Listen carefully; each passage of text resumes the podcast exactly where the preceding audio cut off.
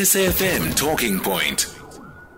Well, let's get into our final conversation of the day. And for our health talk today, we're putting the spotlight on adult ADHD. Dr. Frans Korb is a psychiatrist working in private practice in Johannesburg. Dr. Korb, good morning to you. Thanks for making time to be on our show today. Yes, good morning and good morning to all the listeners. It's good to be back on SAFM again. Mm. ADHD yeah. is often something that is misunderstood. Is it a is it a disease? How do we describe it in, in general terms? Yeah, I mean, it, it is unfortunately you correct that it is one of those uh, misunderstood uh, disorders, and it's also something I think that is very un recognized both by people, uh, the population, as well as by doctors. But you know, it comes a long way. The first ADHD patients was described sure, more than 100 years ago. And initially it was thought that it was just uh, occurs in children. Mm. But in the last 20 years or so, with, with all the modern research, we now know very, very well that this, this thing happens in adults as well. It's not only in children. And also, uh, in the beginning, years ago, they always thought that, you know, it's just a kind of a behavior disorder in children. But with the, the information that we've got in the last, say, at least 10 to 20 years, they've now changed it from a behavior disorder into what they call a neurodevelopmental disorder. Mm-hmm. Because now we know that there's, there's, there are definite medical bases, there are definite medical things, uh, biological things that goes wrong in a person's brain that suffers from ADHD.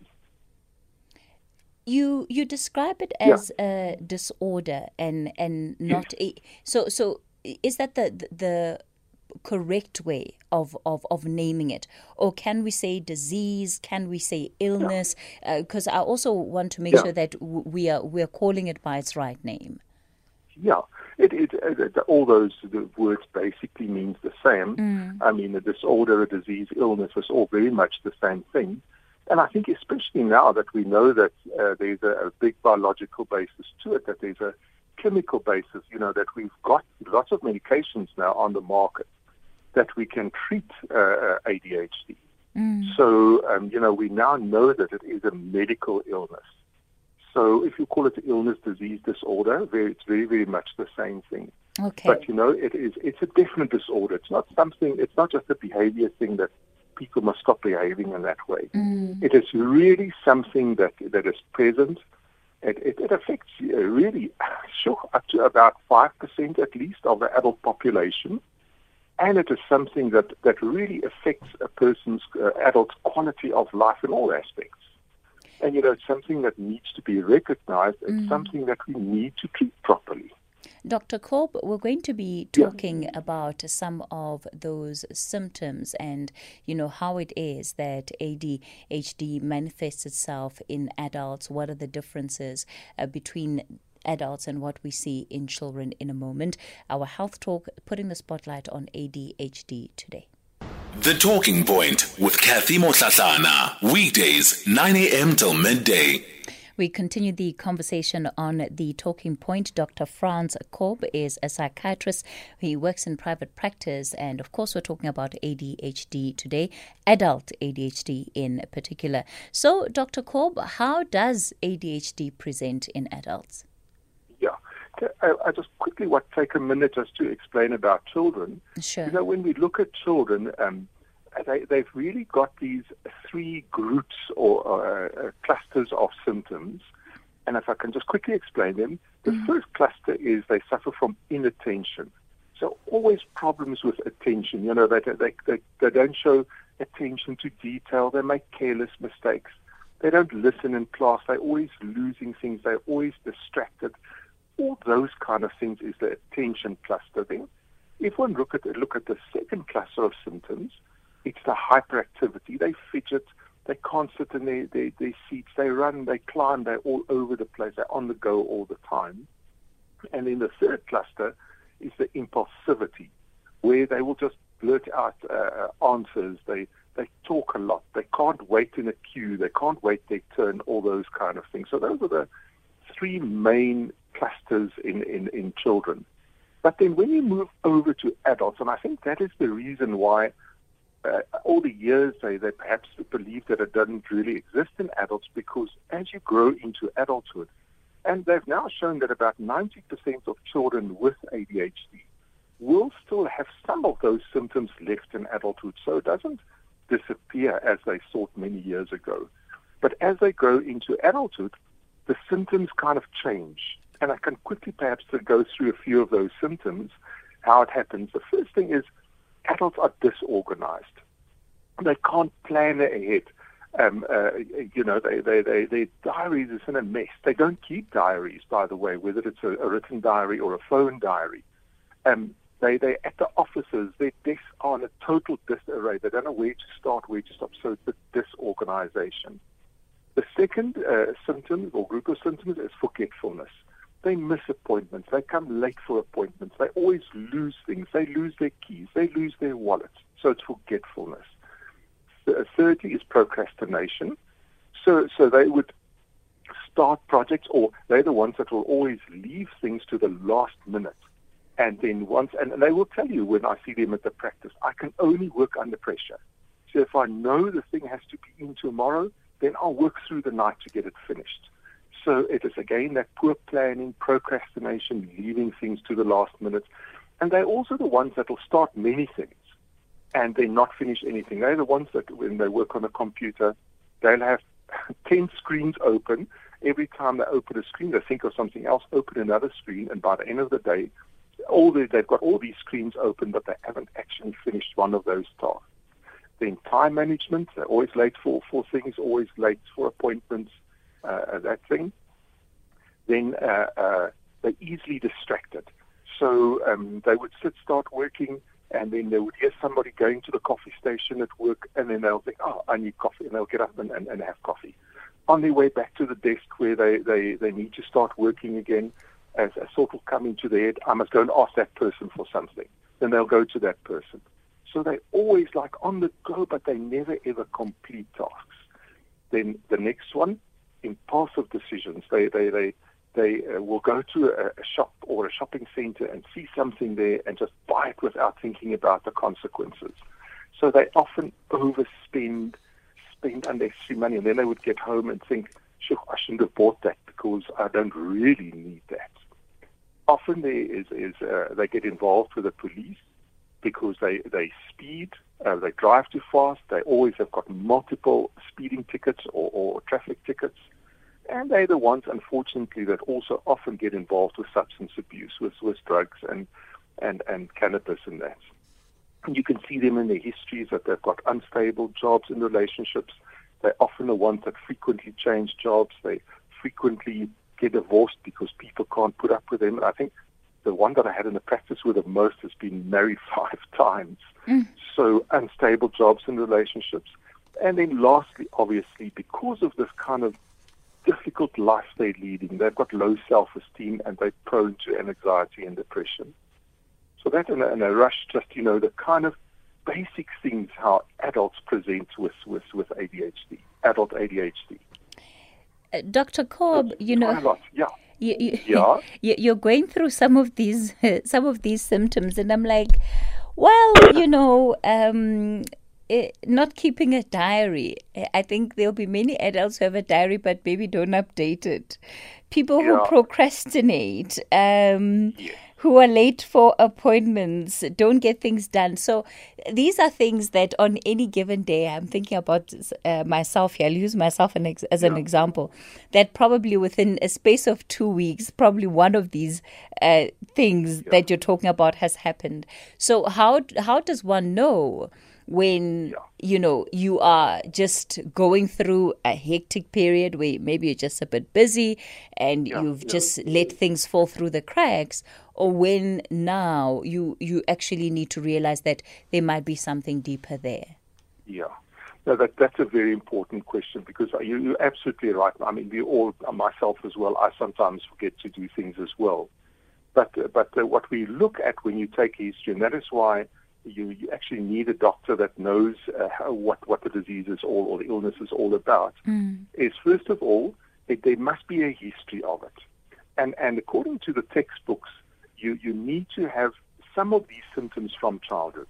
They say before the age of 12, you need to see these symptoms. So it's a, it's a life period of, of symptoms that has been going on. So that's the first important thing. It's not something that has occurred in the last.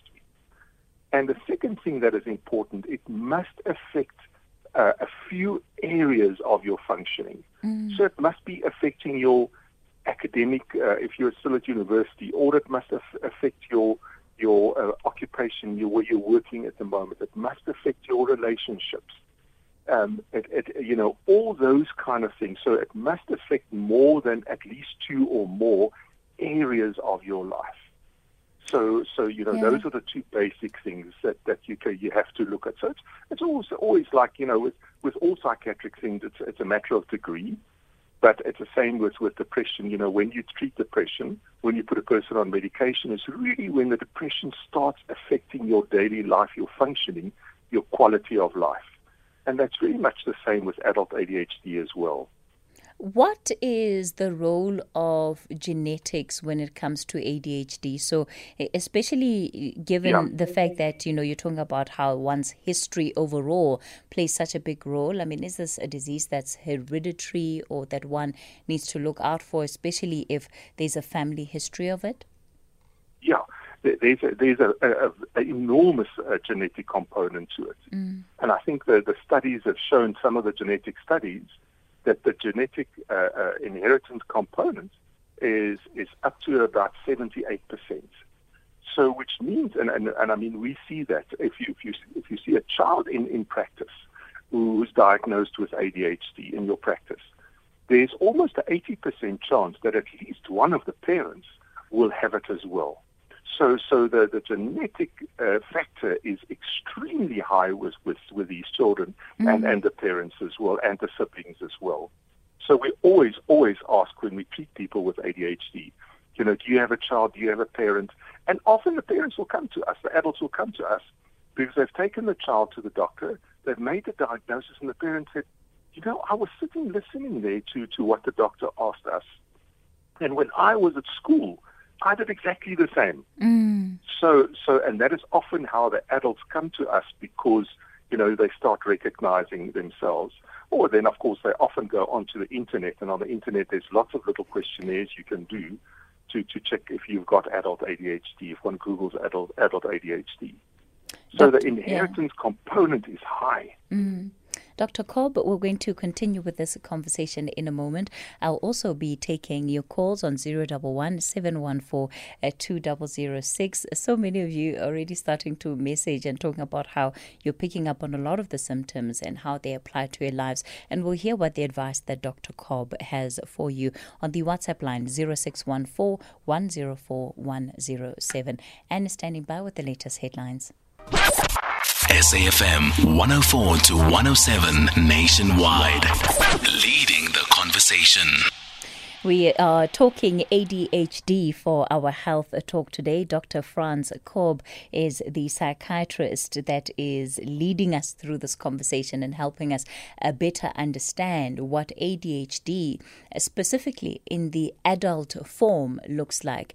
I'm going to go to the phone lines shortly. Before I do that, uh, Dr. Korb, when it comes then to diagnosis of ADHD, what is the process that is followed there?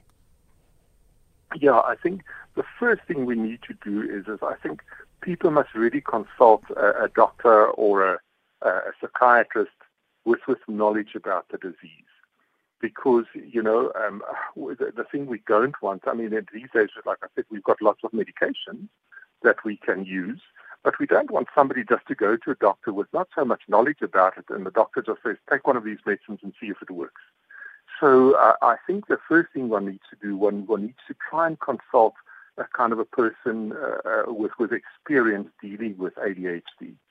And that can be a psychiatrist. There are some GPs as well that have, uh, that have upscaled themselves regarding the knowledge of ADHD. And in children, there are child psychiatrists.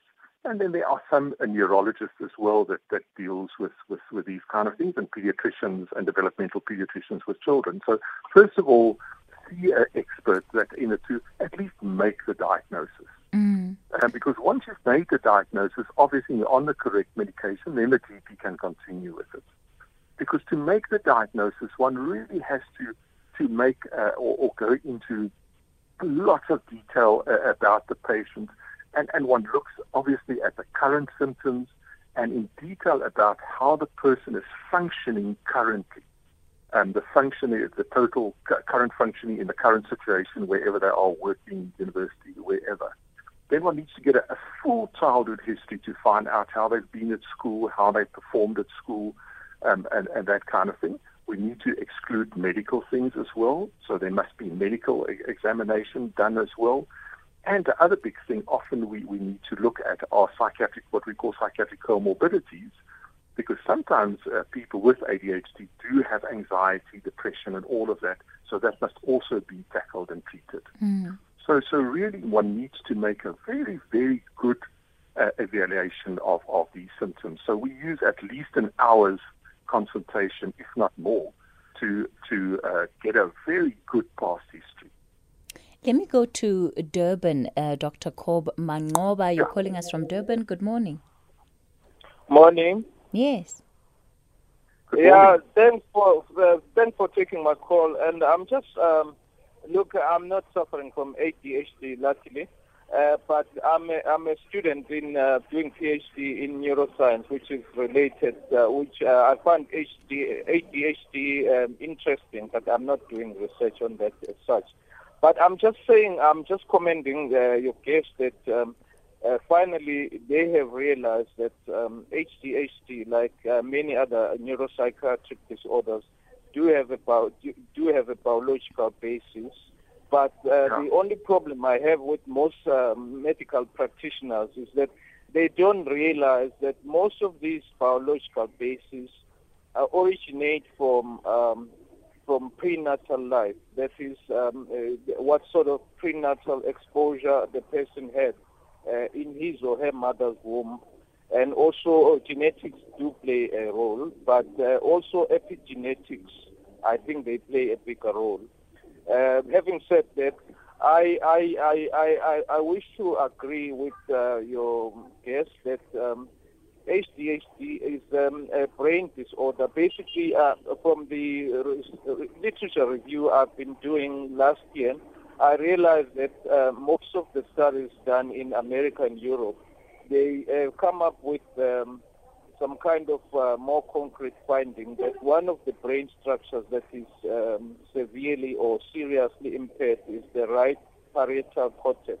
To the extent that one of the American researchers have come up with some kind of uh, what they call diagnostic tools. But anyway, these are psychometric tests that are specifically targeted at assessing the degree of um, uh, right parietal cortex uh, function.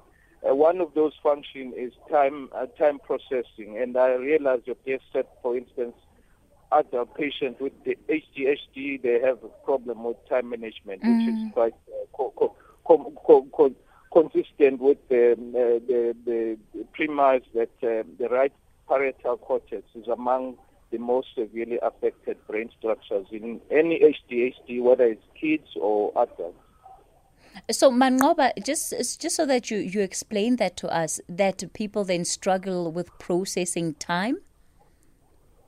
Yeah, they struggle with uh, not only time, but um, mm. Um, uh, the right parietal cortex is involved in many, many um, higher cognitive abilities like mathematics, uh, time, spatial processing, emotion, even emotion like fear, for instance, is said to be uh, largely controlled in the right parietal cortex. Mm-hmm. Unlike the other psychiatrists who still believe that fear is processed in the amygdala, which is an old brain structure, or the so-called limbic system. But anyway, um, the most interesting um, uh, cognitive uh, task of the right parietal cortex, which is uh, severely affected in ADHD, is time and space uh, or uh, temporal and spatial processing. So people with ADHD will probably have also a problem with spatial orientation. Like, for instance, if someone is driving a car, they might lose direction uh, as a result of maybe losing um, uh, what, what, we call it um, uh, special orientation. But I, I hope uh, most of them don't have that problem, except it might be a, a, little bit more severe at night when you're driving at night in the dark than during the day. Okay. But uh, time management wise, I, I, think that is quite interesting. And I suggest that um, um, uh, doctors and other uh, researchers, they must do more research in South Africa to sort of try and come up with a solution that can help and uh, with diagnosis and with treatment of ADHD kids and adults. Mm. So that is a, quite an interesting subject. All right. Manqoba, thank you for calling in out in Durban there. Uh, Dr. Korb? Yeah. Yeah, I mean, absolutely. Uh, I mean, I don't want to get into too much, much detail, you know, about the, the, the kind of biological basis. Mm. But, but absolutely, I mean, now we know, like I've said, over the last, say, 15 to 20 years, we've now really discovered many things. And like you said, it is a, a biological, it is a medical, it's a brain disease. And, and he's now highlighting the kind of areas of the brain but we've also known now over these years that there are certain areas of the brain involved. And when they do scans, that the brains of people suffering from ADHD, there are different uh, parts of the brain involved specifically in ADHD. We know that there are certain tracts that that means, you know, the, the, the nerves that connect certain parts of the brain is, is, is, is uh, uh, wrong as well. And basically, that is how our medication works because the medication, we, we know that there are the, what we call the attentional pathways. Those are the pathways in the brain where the brain nerve, long nerve cells, like long, long ropes, connect different parts of the brain. And in those attentional pathways that make you focus and pay attention, there's a, a, a lack of, of certain brain chemicals, specifically dopamine and, and noradrenaline, and what the, the medicines do that we use for the treatment of ADHD is they correct the concentration of the dopamine and, and noradrenaline in those pathways that, that makes you pay attention and pay and do can focus. Mm. And that's the basis of how it works. But but it's they are, are yeah, we, we now are discovering many, many more things from a purely scientific point of view, uh, what what happens. And I think in future we will still discover many more things uh, how this, this disease, this illness, this disorder, what exactly happens in the brain of, of these people. Uh, so then, Dr. Korb, is it possible to diagnose ADHD by simply looking at uh, one's brain scan? No, we can't do that. Mm. Because what we're looking at here are, are kind of, can I call it micro things? So it's really very, very small things, chemicals that go wrong, parts of the brain And, on, on our brain scans is can show an, a big, big kind of anatomical differences at this stage. Um, so we can't really on a brain scan, but I mean there are, are new developments, though there are, are PET scans and things like that where they can start looking at different neurochemicals in the brain, but those things are still not really, really sophisticated enough to say let me send you for a scan to diagnose ADHD. Mm. But in terms of those markers, I'm sure in the years to come, we will definitely get there. I've but got, not at the yeah, moment. Yeah. Uh, yeah. I've, I've got a message here from one of our listeners who says, uh, I am absolutely ADHD. Every symptom he has mentioned, and the listeners, yeah. the listener asks, what is the solution? Me, my whole life since birth, basically every symptom every day. My son yeah. was diagnosed at age five. I didn't think yeah. I had ADHD till recent years, now that it's spoken about as an adult problem as well.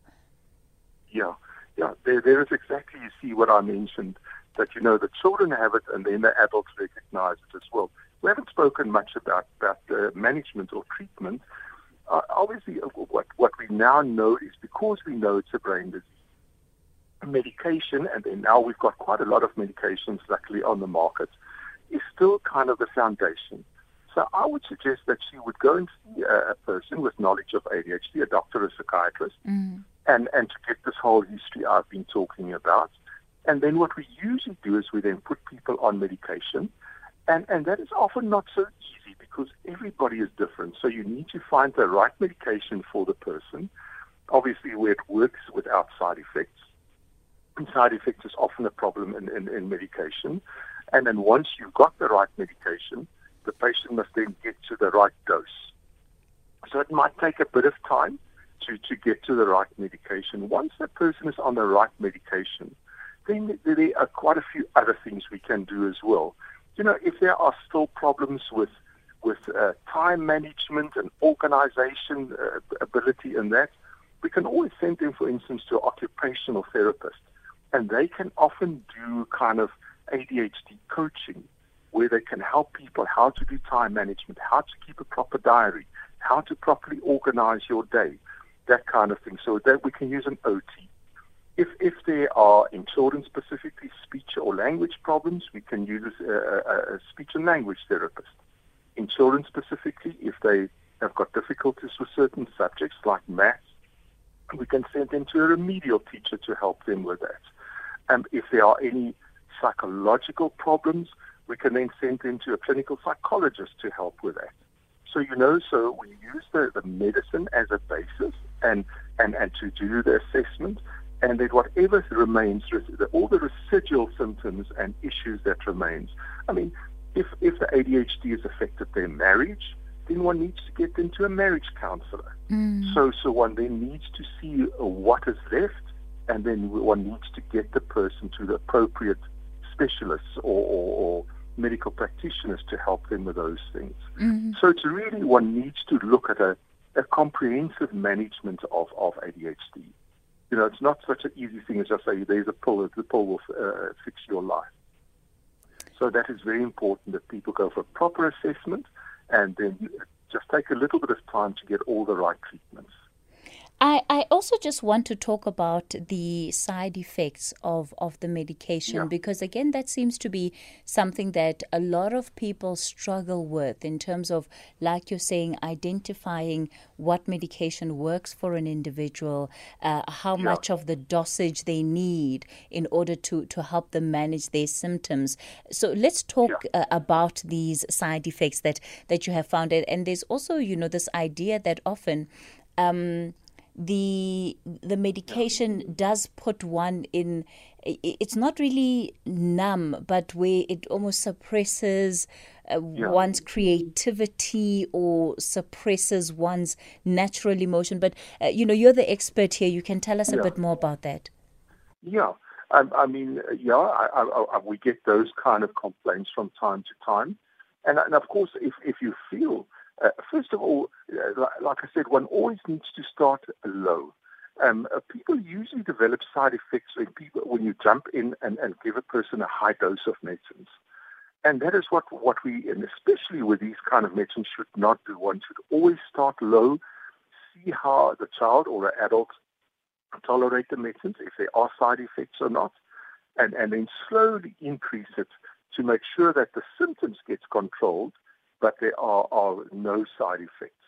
Unfortunately, with medicines, uh, with, and that's just all medicines, not only with these, there, there, there might be side effects. And, and often, when you start using the medicine, uh, the, the side effects after the first few days, a week or so, will, will go away. So sometimes one just needs to persevere a, a little bit for the, the, the, side effects to get better.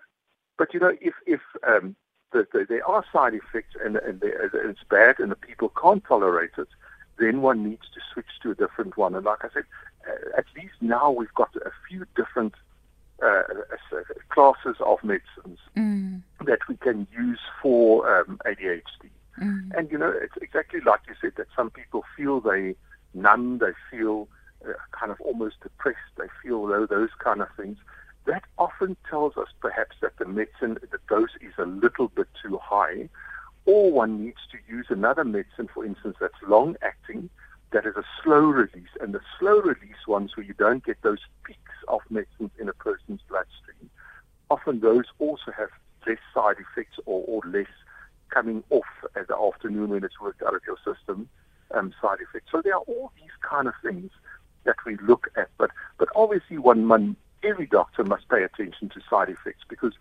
we know that side effects is one of the main reasons why patients stop taking their medicines. Mm. And, and so one any doctor must with any medication always really take note of side effects.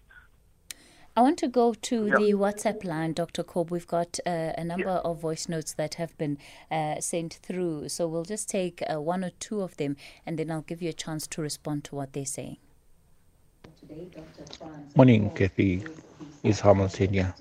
Please ask the doctor how do I help an adult has this problem? Because I stay with somebody that has that has this adult ADHD, but she does not want to accept that she has it. How do I go about assisting or helping her? Dr. Korb? What did he say? How do you? Uh, you know somebody? Yes, um, he, he believes he's, he's he's living with somebody who has ADHD, but uh, is in denial about it. Oh, yeah. So you know that that is the the kind of persistent problem we've always got with all the psychiatric problems. You know, from depression to all of those kind of things. And and um, I suppose that the only way one can really do, and and I think that is to talk to the person about it because often uh, people that refuse to get help are the people that do not understand exactly what it's all about. Mm. And so, you know, what we call psychoeducation or, or talking about it is, is the best way of, of trying to describe to them, you know, that you, you might have a problem. What one can also do is, and, and what, what you do is, is, is sit down and talk to the person and look at all the symptoms. Um, one can often get pamphlets about the disease or get the disease uh, information off the internet and sit down with a person and say, look, this is the list of symptoms. Let us go through it, and then you can see this. This is really a medical problem, and you need help with. How lots of people, the other people we convince is they actually go onto the internet and then fill in the. You just Google ADHD, uh, adult ADHD, and then there's lots of these little questionnaires and say, come, let, let us fill this in. You fill it in, and it gives you a score at the end to tell you um, if you've got it or not. So you see, one should uh, uh, look at all those things to kind of uh, convince a person. The other problem is, Kathy, is that often people come to us once they get into trouble. Once a person at work gets into trouble because they're not performing, um, and then they go on to a disciplinary, and they go on to what they call performance management, and only then would they begin to realize, listen, I really need help because this, this is a problem. So, you know, we don't want people to to get into a performance problem first before they get help. One should try and convince people beforehand mm. to recognize their symptoms and go for help. I mean, does that mean that there is a, a stigma that is attached to ADHD? I think there still is. I think mm. that is mm. with all psychiatric disorders, and and um, and I, I, I get it. You know, when the adults come to me, or exactly what we're talking about now, when the wife kind of brings the husband and say, listen, um, I think you need to go. And, and the wife brings the husband to me, and we go through everything, do the whole history and everything, and finally we make the diagnosis. And then the husband would sit with me and he said, now, do you want to tell me I'm sick? You know, that that kind of thing that that they still see it as a kind of a, but it is an illness, you know. Mm. And then I always go back and say, listen, yes, it is an illness, it is a disease, but it is a medical thing that can be managed. You know, it's something that you, I can't know, you know, born with. It's something that your brain is developed, not the same as everybody else's. That there are the parts of the brain that is different, but we need to pay pay attention to it because once we pay attention to it, your quality of life, your relationships will be so much better. Okay. Yeah. Oh, I want to take more voice notes, uh, Dr. Korb. So I'll, I'll play one and then I'll give you a chance to respond after. Rivera Kathy and our lovely doctor. You know, this thing, I, I, I, like the way you've posed the question to him on genetics. Yo, this thing, ESDH, it runs in the blood. In some families, it is in the DNA. I'm telling the stark truth. It's just that from an African perspective, we end up saying, yo, la balele hey, you know, we believe in witchcraft. Yes, it exists, but ASDH in some families is in the DNA. Good morning, lovely sister. How was from Brandfish? Tada. Kathy, um, this is Stephen in Cape Town. Listening to your guest today, I was I'm laughing. You know, I'm laughing at how he really describes me and um, you know, you know, Kathy, we really, especially amongst uh, black communities, we really don't take the issue of ADHD serious. Oftentimes, you find that uh, people will associate that with a, a person being a slow learner of some sort. So, and personally, I struggled a lot when I was I was in my undergraduate. Um, uh, my performance was very very low. It took me five years to complete a four year degree, and but two years ago, I consulted and I found out that indeed I'm an ADHD. I had I paid twelve thousand rands of fines in 2019 December. Uh, I always speed. I drive on the yellow lane. I do all that. And and guess what? After starting to take uh, my treatment, I went to Europe. In Sweden, I did my master's degree, and my performance overall was an average of 82%. And that's how treatment helped me. And I'm continuing to take it. Wow, what an incredible story. And thanks that for sharing brilliant. that with us. Yeah, Dr. Korb. That is so brilliant. I mean, I'm so glad that somebody has come up to, to, to tell us exactly the benefit of the treatment, getting the, the correct diagnosis and going on treatment. And, and that is, I'm so glad that this came up because that just shows us, Kathy, you know, how this can improve a person's life. Mm. Um, and, and, and really, I hope that the people are listening out there. Um, and, and, and, you know, please forget about the stigma. If, if you think you've got this, you've listened to all the program today of all the symptoms, go for help because this is just one example, but I'm sure there are many, many more examples like we've just heard how this can really change a person's life. And I see that in the practice as well. When people come to us, they, they're finally on the right medicines and, and things like that, and they all come back to me and, and say, I'm a different person. Why didn't I do this earlier? Mm. So that, Kathy, I'm so glad that that came up. Mm.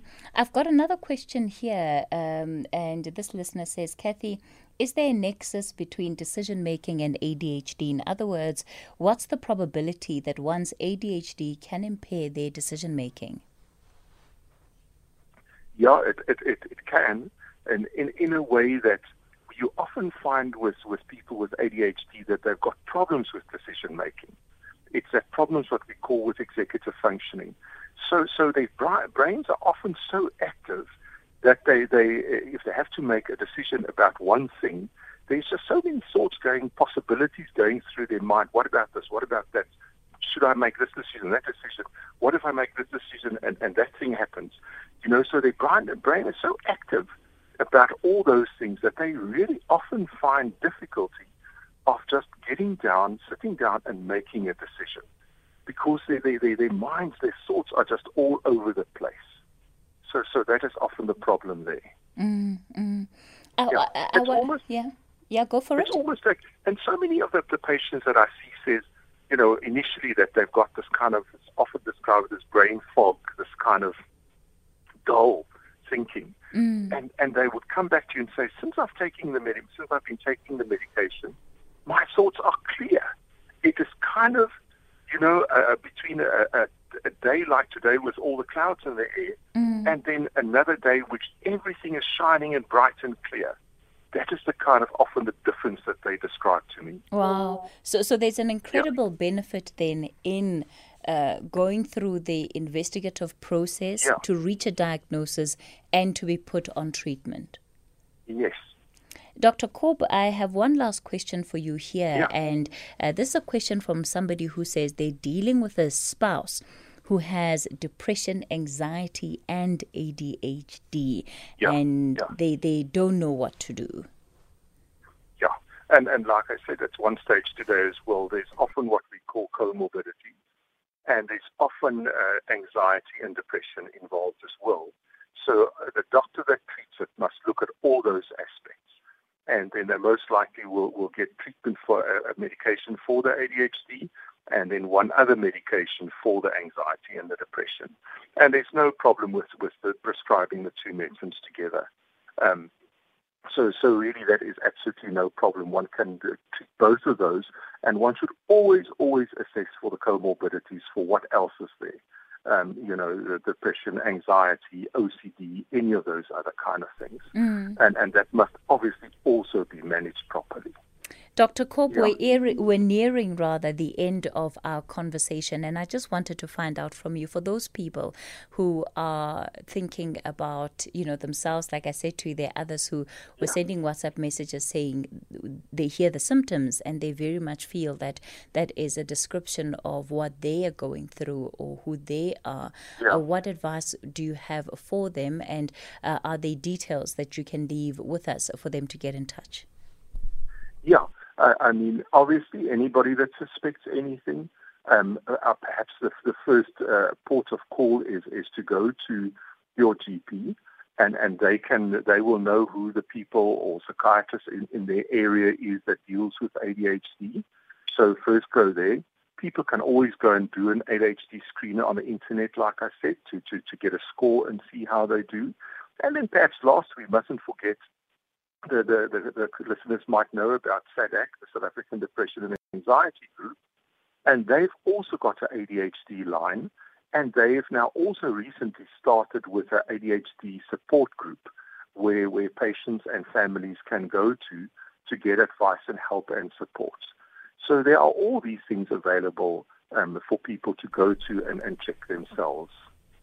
Dr. Korb, let me thank you so much for your time today on the Talking Point. And it's interesting to me to c- continuously hear the amazing work that uh, SADAG is doing. I think we need to bring them onto the show just to talk about all of these issues that they have expanded into, these different sectors of work that they have expanded into. It's midday. Thank you, as always, for making this really the best three hours of my day. The Talking Point back with you again tomorrow morning. Up next is the update at noon.